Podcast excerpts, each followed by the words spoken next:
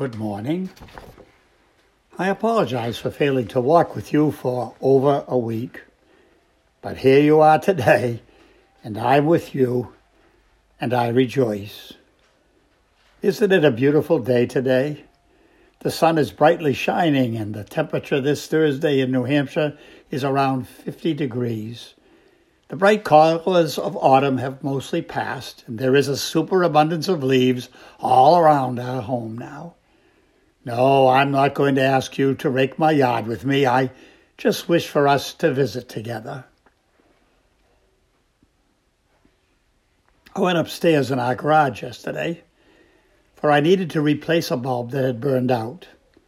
The floodlight for our driveway had not worked for much of a year, and someone in my home wished to have it replaced, not tomorrow, but today. Should have been done about last year. That somehow was correct, but to replace the bulb, I had to unnail the window that looks over the driveway. I accomplished that, and then Dale handed me the new floodlight, which I turned into its socket. Dale went downstairs to switch the floodlight on, and thank goodness it worked just fine.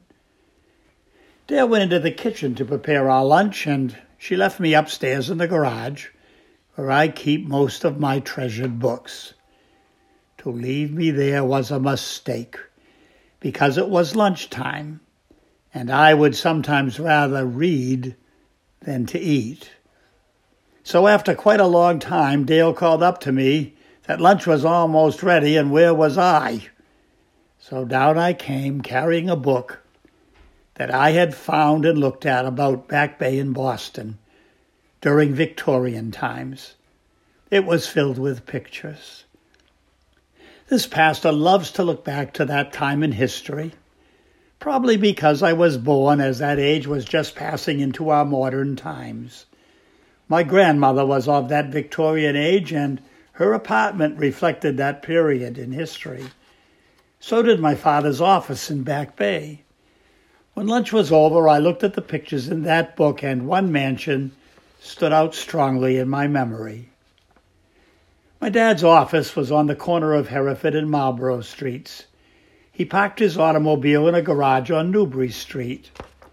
At his office one day to ride home with him, and my sister was there, and we had had some dental work done by him, we walked down Hereford Street on a On a snowy evening. We passed by the Burrage Mansion, designed by a French chateau, designed after a French chateau. It's one of the most beautiful and ornate mansions in Boston. It had been sold when I was a boy, and it was then the home of the Boston Evening Clinic. The building at that time was not well maintained. And in fact, walking past that clinic on that evening with my dad and my sister Loretta, there was graffiti on the building with a most inappropriate word. I was embarrassed to be with my dad and my sister when we passed that swear word. And now we hear that same word used commonly by many in public. What a different age from today. You've heard me say it before. We were not even allowed to use the word stink in our home, not any uncouth word. My mother was very strict about the language her family was to use, certainly in her presence. Having not been near that mansion for so many years, when I looked at its picture in that book in my hands, I wondered what had happened to it. So I went online and looked up the Burrage Mansion in Back Bay, Boston. And lo and behold, what a surprise, it had been converted into condominiums. And Tom Brady had just sold his second floor suite for six million nine hundred thousand dollars. Oh, I, I guess Victorian wealth has returned to the Boston Back Bay area, hasn't it? Earning my way in college with the help of my mother and my dad, I labored as a carpenter. Eventually, I built my own home on Green Hill in Barrington, New Hampshire. You see, houses of all kinds are interesting to me. My home has always been a special part of my life, no matter where I have lived. Construction is a favorite pastime of mine, and I love to read about old and new construction. Yet if I was to tell the truth of my life, it's not been spent primarily with building or making a home more beautiful. My life has rather been that of a minister, of holding an interest in the lives of the people who have lived in those homes or mansions. When I think of that beautiful mansion on Hereford and Commonwealth Avenue, or on the homes in Newport, Rhode Island, what is truly fascinating are the homes, certainly, but more fascinating and meaningful are the lives of the people who live or have lived in those dwellings. The beauty and the extravagance of a house does not mean that the family living in that house has a home that is truly happy and a happy family. We may find that the humblest of cottages is where one finds the happiest inhabitants. A shelter is a necessity for all of us. There has to be in our lives a place for peace and rest, for you and for me, whether it's a mansion or an apartment, a mobile home, a condominium, or I guess a tent. The Christian must center their faith on love and caring and affection toward all humanity wherever they live and whatever their home is like. For the Christian, the most important part of life, the happiest life, is made by spending time with your fellow human beings and loving them. I have a favorite saying that was spoken years ago by George Buttrick, a professor at Harvard University. He said this: "I can only love my fellow human beings in the practice of the presence of God." This pastor kind of terms it more in these words: if God loves that person, who are you and, and who am I not to, not to be kind and loving to that person? For that person's loved by God. And who are we not to love someone who's loved by our God? On Sunday, October twenty-third, a most unusual event took place for Dale and for me. We were invited to attend the installation of Reverend Doctor Will Sensibar as the pastor of Second Cong- Congregational Church in Attleboro, Massachusetts. Will was a member of our youth group when I was the pastor of that church, some fifty years ago. After I left that church to go on to Cumberland, Rhode Island, Will was called into the ministry. Oh, over the years, I followed his ministry without him knowing I was doing so, and I was very proud of him. Not very long ago, I received a call from Will telling me he had been called to his home church, Second Church in Attleboro, and that he was sitting in my old office. That telephone call to me meant more than you will ever know.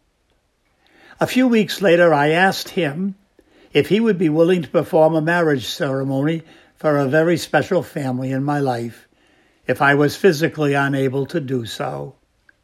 So Will met with Melissa and Max to talk with them about their upcoming wedding.